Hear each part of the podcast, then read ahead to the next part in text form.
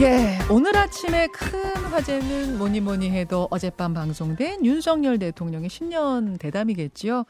아, 1부에는 이제 야당의 평가를 들었다면 2부에는 여당의 평가 듣겠습니다. 국민의힘 이상민 의원 어서 오십시오. 네, 안녕하세요. 새해 복 많이 받으십시오. 네, 새해 복 많이 받으십시오. 아, 진짜 그러고 보니까 오늘이 명절 연휴 전에 마지막 방송이거든요. 예, 사실은 여기 지역구 의원들은 예. 아마 제가 섭외된 건 예. 다른 의원들이 섭외가 안 되니까 저한테 아, 무슨 말씀 저희 특히 그리고 국민의힘 의원들은 예. 어제 대통령 그 대담 예. 바로 다음 날이잖아요 아침에 바로 다음 날. 그러니까 안 하려고 하겠죠. 아, 아 내가 내가 그, 그런 폭넓은 생각을 못 하고 그냥 김현정 뉴스쇼에 나온다는 그냥 헛된 욕심, 아, 무슨, 욕, 심 때문에. 말씀을요. 아, 저희가 1순위로 섭외했습니다. 국민의힘 이상민 의원. 아, 어제 저 보셨죠? 봤죠. 보셨죠. 예. 어떻게 보셨는지 총평부터. 아, 이거 참 제가 여러 국리를 생각해 봤는데요. 예. 어, 아마 국민들께서는 생생하고 음. 좀 거칠더라도 어, 그 경위에 대한 좀 충분한 해명 그리고 그의 대책 뭐 이런 것들 뭐 사과까지 뭐 있었으면 더 좋겠지만 그거 아니어도 뭐 이런 기대를 했을 거라고 생각됩니다. 그게 예. 평균적 국민들의 아마 기대였을 거라고 생각되는데 거기에는 어 미치지 못하죠.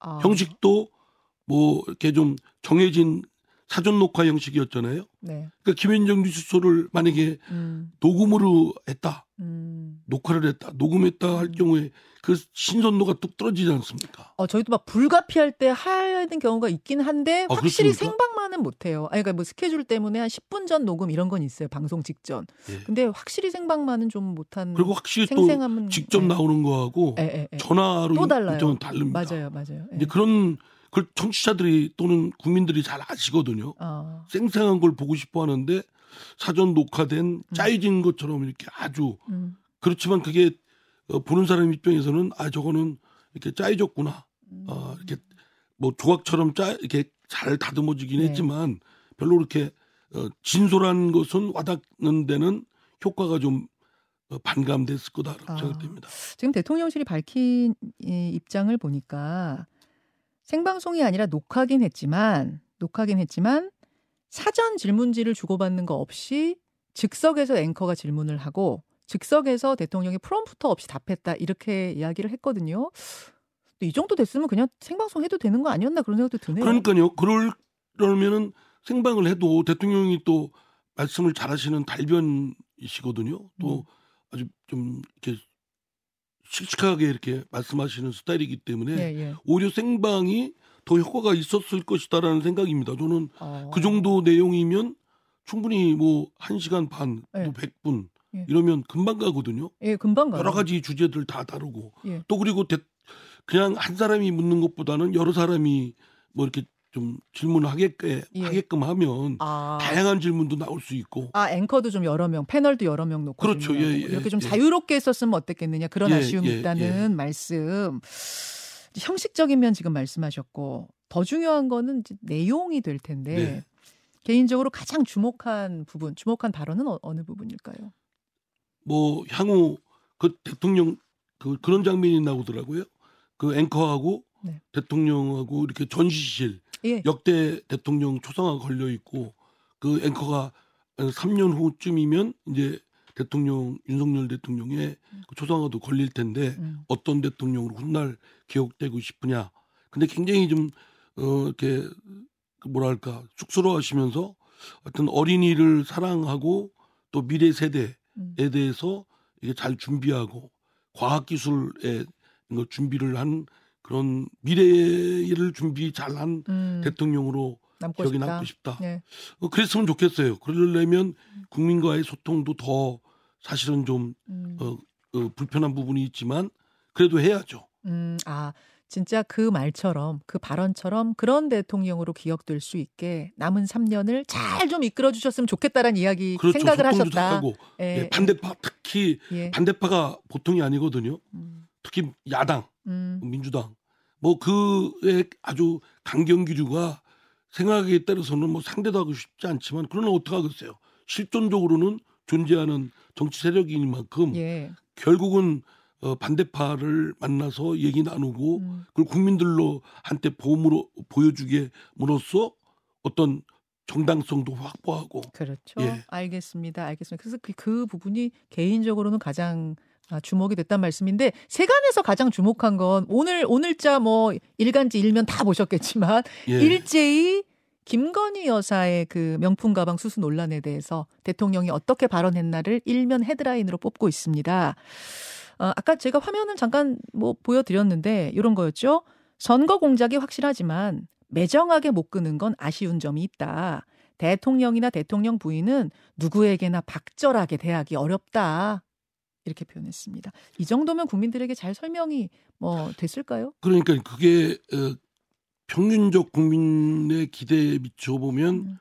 어, 그걸 채우기는 좀 어려웠을 것이다 생각됩니다. 사과까지 조금 하셨어야 된다고 보세요. 이, 이왕 터는 거 좀 사과까지 하고 국민들께 시원하게 이렇게 했었어야 된다고 보세요. 저는 그랬어도 좀 어땠을까? 아... 아, 좀 해명을 좀좀더 길게 하면서 해명도 길게 하고 왜냐면 음. 좀 그, 그게 어찌 보면 말하기가 참 구차스럽거든요. 음. 만약에 이제 입장을 음. 음. 바꿔서 생각하면 네. 뭐그 와서 친, 친하다고 해가지고 그렇게 해서 만났는데 음. 대통령 부인이 뭐 음. 조만한 백 하나에 왔다 갔다 뭐, 뭐 이렇게 한 것처럼 비춰지는 모습이 아주 궁색하죠. 음. 설명하기가. 에, 에. 그거 거기에 또 영상으로 뭐 찍히고 뭐 이렇게 됐고 예. 그런 것들에 대해서 명구스럽지만 불편하다 하더라도 음. 국민들께는 그 과정을 음. 뭐 이렇게 해서 다음부터는 이런 것들이 하지 않도록 한다는 점을 좀 강하게 좀 음. 했으면 어땠을까. 그리고 이런 점에 어쨌든 그것이 치사하고 아주 고약한 음. 사람의 그런 어떤 함정에 빠진 건 틀림없죠. 음. 참 어찌 보면 아, 저 저렇게 좀 고약할까 그러면서 그걸 영상으로 미리 준비해서 찍어 갖고 예. 그걸 폭로 1년 후에 폭로를 했고 예. 뭐 이런 과정이 어 정치 공작이라는 말이 과언이 아닐 정도로 음. 사실 아주 음습한 냄새가 풍기지만 음. 그러나 어쨌든 그런 백이 왔다 갔다 했다는 점에 대해서는 예. 국민들이 아주 곱게 안 보고 있거든요. 그렇죠. 그런 점에 대해서는 어, 해명과 함께 사과도 필요하지 않았을까. 아. 오히려 톡톡 털고 나갔으면 좋지 않았을까 싶은데 아. 대통령으로서는 아마 이런 걸 걱정했을 거라는 짐작이 됩니다. 어떤 거요? 만약에 이제 사과 같은 걸 또 하면 자, 사과까지 계속 그 얘기하거든요. 네. 그럼 또 야당에서 예. 또 그럼 그거에 대한 수사 국정 뭐 조사를 하자, 아. 뭐 특검을 하자, 또 그리고 뭐또그 아. 그 부인이 나와서 직접 해명하라, 뭐 이렇게 되고 막 이제 이런 식으로 일파만파 음. 더 번질 것이 그동안의 패턴이었기 때문에 또 총선을 앞두고 있어서 음. 뭐이 정도 선에서 좀 어, 해야 되지 않겠나 이런 정치적 정무적 고려가 있었을 거라고 생각됩니다. 야당은 즉각적으로 성명을 냈습니다. 끝내 대통령의 사과는 없었다. 민의에 대한 오만한 불통이 답답하다. 눈 가리고 아웅한 거다. 국민 배신이다. 뭐 이런 용어들. 그러면 나는 좀 민주당한테도 묻고 싶습니다. 국정을 같이 끌고 가야 되니까. 예. 그러면 사과하면 이, 이 문제는 끝낼 끝낼 것입니까? 어. 이, 이, 점에 대해서 양쪽의 시각이 다르고 입장이 다르잖아요. 음. 만약에 대통령이 사과하면 아 좋다 그러면 그 사과 수용하고 음. 앞으로 그런 일 없도록 방비하고 음. 뭐 하려는 정책 이런 것들 빨리 해라. 음. 뭐 이렇게 저 하면 그거로 종결이 되지만 음. 종결이 안 되고 일파만파 확산되고 그러면은 그걸 걱정하고 있는 거거든요. 아, 사과, 오케이. 그럼 사과했으니 이제 미래로 갑시다. 이렇게 될 것 같진 그, 않다. 그 말씀이시군요. 그렇죠. 예, 예. 무슨 말씀이신지 이제 알겠습니다. 고래에서 아마 사과까지 못한 것일 것이다. 그 부분이 가장 이슈였고 또 하나는 최근에 있었던 윤한 갈등에 대한 부분이었는데요. 어, 앵커가 이렇게 물었어요. 봉합이 된 거냐? 2차전이 있는 거 아니냐? 세간에 이런 이야기가 있습니다. 뭐 이런 질문을 했더니 대통령이 이렇게 답합니다. 보시죠, 이건. 대통령이나 또 당의 그 대표 위치에 있는 사람이나 다 아, 결국은 국가와 국민을 위해서 아, 일을 해야 되는 입장이기 때문에 이런 사사로운 이런 게 중요하지 않고 또 그런 거를 앞세워서 어, 어떤 판단을 하고 이러면 안 된다고 생각합니다. 선거 그 지휘라든지 또는 공천이라든지 이런 데는 관여하지 않겠다고 했고 그리고 뭐 가까운 사이였지만 어, 제가 총선 끝나고 보자고 했습니다. 예. 이건 사실 2차전이 있는 겁니까? 라는 질문에 대한 답변이었는데 어떻게 해석하셨어요? 저는 사람 사이든 조직이든 예. 어, 당연히 갈등은 있을 수 있죠. 이해관계가 시각도 다를 수 있고 예. 그건 오히려 자연스러운 모습이라고 생각됩니다. 그러니까 뭐 윤석열 대통령이나 음. 한동훈 비대위원장 사이에 아무리 친해도 음. 그건 사적인 관계고 음흠. 아무리 친해도 또 부부 사이에도 생각이 다를 수 있죠. 어, 그렇죠. 하루 저 같은 경우도 뭐 네. 아침에 저희 집사람하고 얘기하는 거하고 저녁 때 얘기하는 거하고 뭐 다르거든요. 그때마다 뭐 감정 표출해서 싸우고 뭐 저기 할 것 같으면 뭐살수 있겠습니까? 아, 그러니까 다를 수 있죠. 당연히 다를 수 있는데 문제는 대통령이 한 비대위원장한테 사퇴하라라고 했던 게 문제잖아요. 다른 걸 인정한 게 아니라 그, 그게 문제였던 거잖아요. 저는 이제 그 사퇴란 발언에 예. 진, 뭐 있는지 존재 여부도 잘 모르겠지만 어. 그게 뭐 진짜 대통령이 할 대통령 입장에서 그 얘기를 할 수 있는 권한도 없는 것이고 음. 그게 공적으로 발설 나가 만약에 그런 유사한 발언이 있었다고 해도 음, 음. 나간 것이 더 문제라고 생각합니다. 그 그냥 한 얘기지. 음. 아니 그냥 이쪽에 김현정 우리 저 앵커님하고 음. 밖에서 사도롭게 한 대화를 누구 이렇게 뭐 어쩌고 저쩌고 했는데 음. 그 사람한테 그 가서 고지고대로 얘기하면 쌈 붙이는 거죠. 아, 저는 그럼 그냥 이관, 섭 실장의 전달 과정에 좀 문제다 이렇게 보는 거예요? 설사 그랬어도 거기서 네. 걸렀어야 된다고 생각되고요. 아, 아, 아. 아, 어쨌든 이제 이런 일이 갈등과 이해 입장이 상반된 거는 늘 부딪히는 거는 있을 수 있는 일이고 음. 앞으로도 있을 거라고 생각됩니다. 예. 그러니까 지금 대통령이 말했듯이 네. 총선 과정이나 공천 과정에 관여하지 않겠다. 음. 이건 꼭 지켜주기를 바라고요. 왜냐하면 대통령뿐만 아니라 대통령실에서도 그렇게 해줘야죠. 그렇죠. 예. 공교롭게도 같은 날인 어제 오전에 한동훈 비대위원장도 기자회견을 했어요. 그러니까 기자회견이라고 지금 제가 표현했습니다만 관훈클럽 초청 토론회였는데 네. 이게 사실은 기자회견이에요. 중견 기자들이 모여가지고 날카로운 질문을 이거야말로 즉석에서 막 던지는 생방송이었는데 한동훈 비대위원장이 날짜를 잡은 건 아니겠지만 공교롭게도 오전 네. 오후가 되면서 뭐 형식도 뭐 한쪽은 기자회견 한쪽은 대담 그, 이렇게 네. 되니까 하여튼 비교가 됐어요. 본의 네. 아니게 비교가 된 상황입니다. 아무튼 이 자리에서 총선 이후에 어떻게 할 거냐에 대한 질문이 많이 나왔습니다. 그러자 한동훈 비대위원장이 일단 총선에서 내가 생각하는 목표를 달성하면 당에 남고 달성하지 못하면 비대위원장직에서 물러날 거다 이런 말을 했고 대권 도전에 대해서 질문을 하자 대권에 대해서는 이렇게 답했습니다. 이거 직접 들어보시죠. 4월 10일 이후에 제 인생이 좀 꼬이지 않겠습니까? 이기든 지든 인생 자체가 마음대로 되지 않는 것이기 때문에 스트라이크 존을 넓혀놔야 한다고 생각합니다. 대권을 물었는데 4월 10일 이후에 내 인생이 꼬이지 않겠냐? 이거 어떻게 해석해야 돼요? 여의도 여의도 통역기 돌려보세요. 아니 왜 꼬여요? 아 총선에 실패하면 꼬일 수도 있죠. 근데 총선에 네. 그 승리를 국민의힘이 원내 일당이 되면 뭐 한동안은 음. 그 한동훈 비대위원장한테는 좀 이렇게 탄탄대로가 있겠죠. 물론 그 다음에 정치력을 어, 얼마나 역량을 보여주냐에 따라 달라지겠지만. 제가 통역기 한번 돌려볼게요. 예. 예. 여의도 통역기 돌려보면 이렇게 돌, 돌아가요. 원하든 원하지 않든 4월 10일 이후에는 나는 대권으로 갈 수밖에 없지 않겠느냐로 저는 들렸어요. 아니 저보다 한동훈 비대위원장하고 친하신 것 같아요. 아니 뭐 전화 통화 한번 안 해봤습니다만 저 말 잘 들어보세요. 대권에 대해서 질문을 했는데 어쨌든 내 인생이 꼬이지 않겠냐는 이야기는 근데 대권에 도전하는 게 왜 꼬이는 거예요? 아, 그러니까 한동훈 위원장 입장에서는 나는 뭐 그걸 생각해 본 적은 없는 사람이지만 그쪽으로 예. 가는 방향으로 내 진로가 가지 않겠냐는 그런 은유로 예. 전 들리던데요. 예. 예, 그렇게 들리던데 총선 승리 후에 그러면은 승리했다고 치고 차기를 노리는 미래 권력하고 왜냐하면 총선 승리 안 하면 떠난다 그랬으니까 총선 승리 후에 차기를 노리는 미래 권력하고 현재 권력인 윤석열 대통령 사이의 관계 설정은 어떻게 될 건가? 저는 어제 이 대답 들으면서 그게 좀 궁금했습니다. 그게 이제 정치력일 텐데요. 그거는 뭐 어쨌든 현직 대통령이 국정을 그 임기 동안 그 이렇게 잘 발휘 리더십을 발휘해서 국정을 이끌고 나가는 점은 분명히 존중하고 그 따르고 예. 그렇게 해야 되겠죠.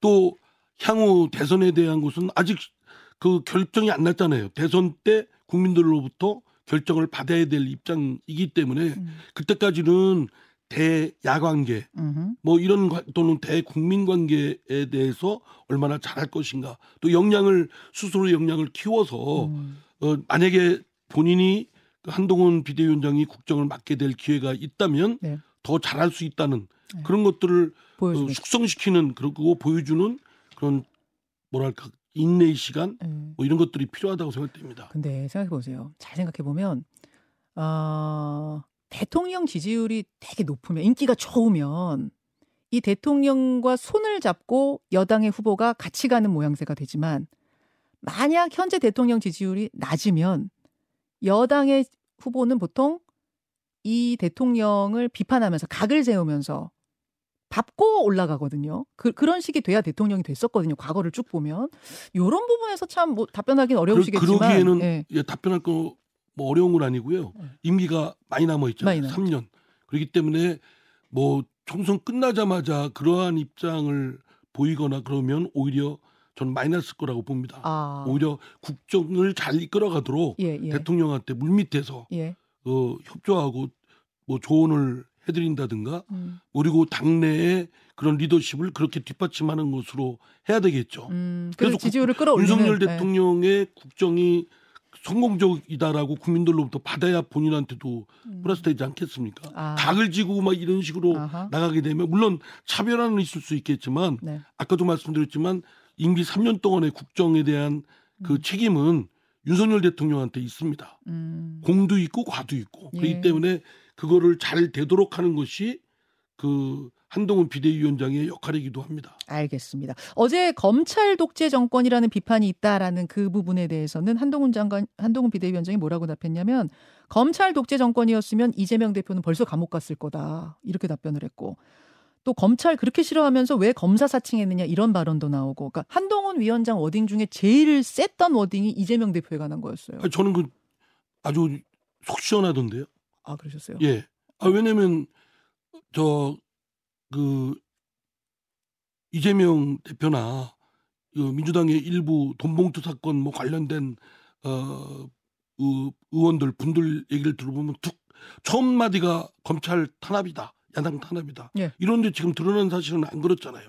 그리고 이재명 대표의 건도 지금 수사를 받거나 재판받는 건도 상당한 국민적 그 의심을 받고 있는 건들이고 그러면은 그거에 대해서 검찰 탄압이다라는 걸로 툭 치고 나갈 일이 아니죠.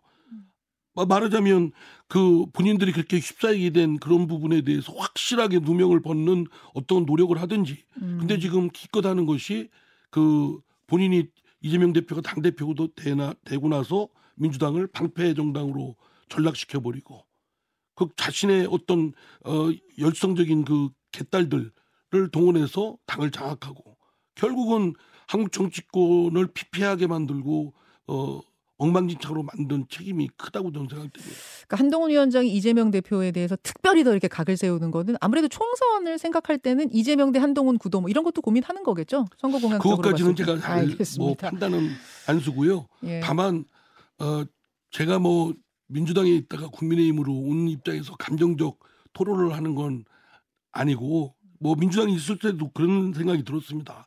민주당을 완전히 그 이재명 사당으로 또 개딸당으로 전락시킨 배경에는 이재명 대표의 사법적 의혹 건을 방패하려고 하는 것이 깔려 있다. 그걸 하다 보니까 결국 저렇게 공당 제1당을 엉망진창 만들었고 다 납작 엎드리게 한 그런 원죄가 있기 때문에 저는 그 한동훈 비대위원장의 그, 그 바, 어디, 말이 아주 속 시원하게 들렸습니다. 어. 검찰 독재라고 하면서 본인은 검찰을 사칭했고 또 그 툭하면 검찰 독재라고 하고 검찰 실제로 검찰 독재면 본인은 뭐 온전치 않을 것이다 음. 이런 얘기는 저는 일반 사람들이 갖고 있는 평균적 생각이라고 생각합니다. 그 민주당 얘기가 나왔으니까 조금 더 그런 민주당 이야기를 하고 국민의힘으로 넘어갈게요. 지금 이제 이 임혁백 공관위원장, 민주당 공관위원장이 윤석열 정권 탄생에 어떤 책임이 있는 분들은 좀 책임을 지셔라, 희생하셔라. 이게 이제 불출마 공고처럼 좀 느껴지는 면이 있죠. 그래서 고민정 최고위원이 뺄셈의 정치 그만해라. 이런 또 경고를 하기도 하고 조금 분위기가 묘하게 친문 대 친명의 분위기가 묘하게 돌아간다는 이런 이야기가 있습니다. 그 당에 계셨다가 나, 나와서 좀 네. 멀찌감치서 네. 보실 때는 지금 분위기가 어떻습니까? 제가 볼 때는 책임이 있다면 후보가 책임이 있죠. 그럼 후보도 출, 불출마 공고해야 될 거 아니겠어요? 아, 이재명 대표. 그 이미 임혁백 공관위원장이 얘기하는 거 결국은 친문들 문재인 정부 책임을 묻는 거 아니겠어요? 그러면 아니 그건 나는 동의합니다. 문재인 정부도 실정이 있었기 때문에 국민들의 마음이 떠났고 그거에 대해서 표로 연결됐고 예. 그러나 이재명 대표 자신의 결점 결함 결함 때문에도 있는 것이죠. 그러면 임혁백 위원장이 친문 어, 세력들에 대해서 어 그런 문재인 정부의 실정에 책임 있는 분들 또는 윤석열 정부의 탄생에 예. 원인 제공한 사람들은 불출마하라 한다고 하면 아, 불출마라 표현하지는 않았지만 책임져라 이랬죠. 어, 예. 책임져라 하라고 했으면 음. 그 이재명 대표도 책임져야 되잖아요. 아. 이재명 대표와 그 공범자들 맹종하는 사람들도 책임을 져야 되지 않습니까? 결국은 이 어떻게 될 것 같습니까? 이 지금 친문 대 친명의 공천 뭐 갈등 대결 뭐라고 표현해야 돼요? 그런 아마, 분위기. 아마 본능적으로 생존 생존 본능이 앞설 테니까 예. 적절하게 타협할 가능성이 높지만 예. 있지만 저는 민주당 지금의 더불어민주당이 진짜 거듭 태어나려면 치열하게 싸워야죠. 지금 대선 끝난 이후, 지방선거 이후 네. 그렇게 그렇게 참패를 했음에도 불구하고 백서를 못 만들었습니다. 왜냐하면 그걸 건드리면 음. 싸울까봐. 아, 아. 근데 그걸 지금 총선 앞에 와서 공천 문제 있으니까 네. 겨우 그것 때문에 티격태격하는데 네. 실제 근원적으로 싸워야죠. 차라리 이번에 좀 터, 골마 있던 것을 한 번에 그렇죠. 좀 그래야 툭 터놓고 서로 간의 치부가 드러나고 이래야 되는데 과연 이기심에서 과연 그럴 수 있을까? 한 개만 여쭙게요. 그럼 임종석 실장 그 지역구 지금 도전하는 지역구에 그대로 나갈 수 있을 것 같습니까? 제가 볼 때는 쉽지 않을 것 같은데요. 어, 예.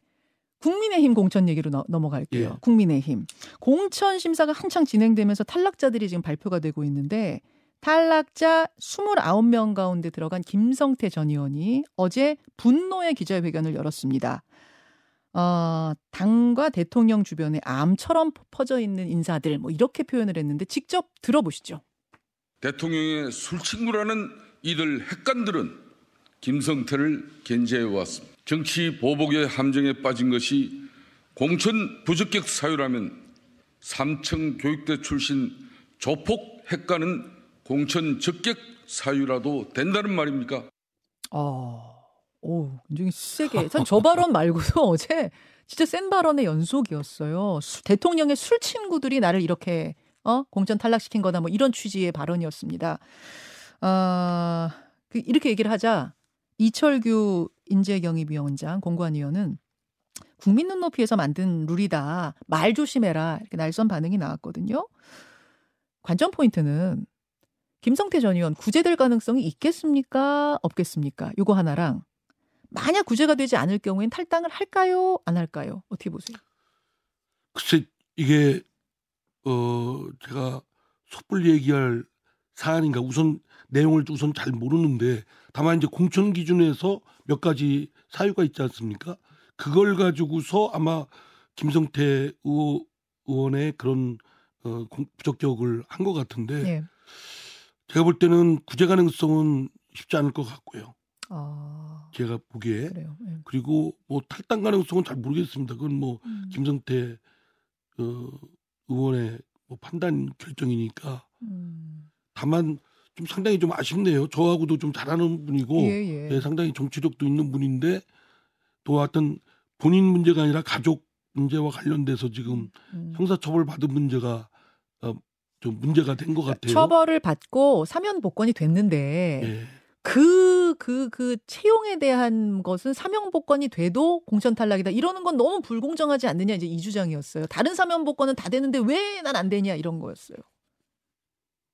고개를 끄덕끄덕 하시면서 지금 예. 약간 고민하시는 이상민 예. 의원. 예. 알겠습니다. 알겠습니다. 아, 국민의힘 공천 이야기를 하면은 또 빠질 수 없는 게 위성정당 이야기인데 네. 국민의 미래라는 위성정당을 국민의힘은 이미 만들고 있죠. 여기에 장재원 의원이 갈 거다. 대표로 갈 거다. 이런 얘기가 나와요. 왜냐하면 이제 장재원 의원은 불출마 선언을 한 현역 의원이니까 좀 가볍게 그쪽으로 움직일 수 있지 않겠느냐. 막 이런 얘기인 것 같아요. 근데 저는 어, 그런 내부 사정 이전에 네. 위성정당 하는 거에 대해서 정치권이 예. 그냥 무감각하게 오히려면 아무런 문제 없는 것처럼 지금 이렇게 각 당이 지금 그러고 있지 않습니까? 국민의힘이 국민의힘대로 또 더불어민주당은 민주당대로 위성정당을 뭐 세우겠다. 말하면 가짜 정당을 세우겠다는 거 아니에요? 예.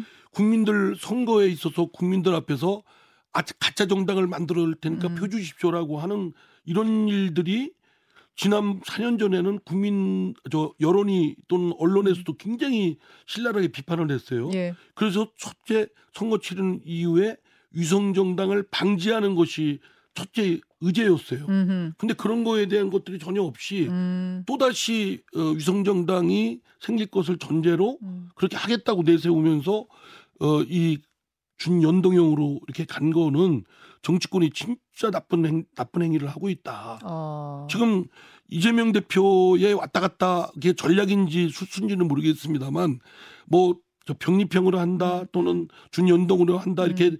띄우다가 네. 나중에 준연동형으로 딱 졌잖아요. 예, 예. 그리고 한 사람의 그런 결심에 의해서 결단에 의해서 위성정당의 문제는 그냥 뭐 유야무야 되고 음. 또 사, 어, 사회의 여론이나 또 언론에서도 아유 준연동형 하나 했으면 됐지 음. 뭐 이런 시각에서 그냥 휴하고 넘어가는 이런 행태가 아 진짜 부끄러운 모습이라고 생각합니다. 아 연동형 취지 살려갖고 국민의힘도 위성정당 안 만들겠다 이러면 서로 안 만들면 되잖아요. 아 근데 그게 되냐고.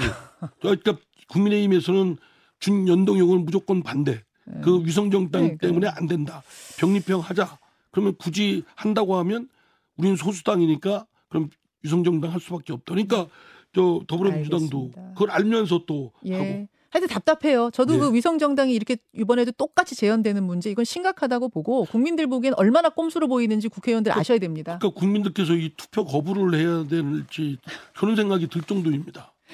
여기까지 여기까지 어제 대담과 여러 가지 현안에 대한 이야기 나눠봤습니다. 이상민 의원님 오늘 고맙습니다. 네, 감사합니다. 김현정의 뉴스쇼는 시청자 여러분의 참여를 기다립니다. 구독과 좋아요, 댓글 잊지 않으셨죠? 알림 설정을 해두시면 평일 아침 7시 20분 실시간 라이브도 참여하실 수 있습니다.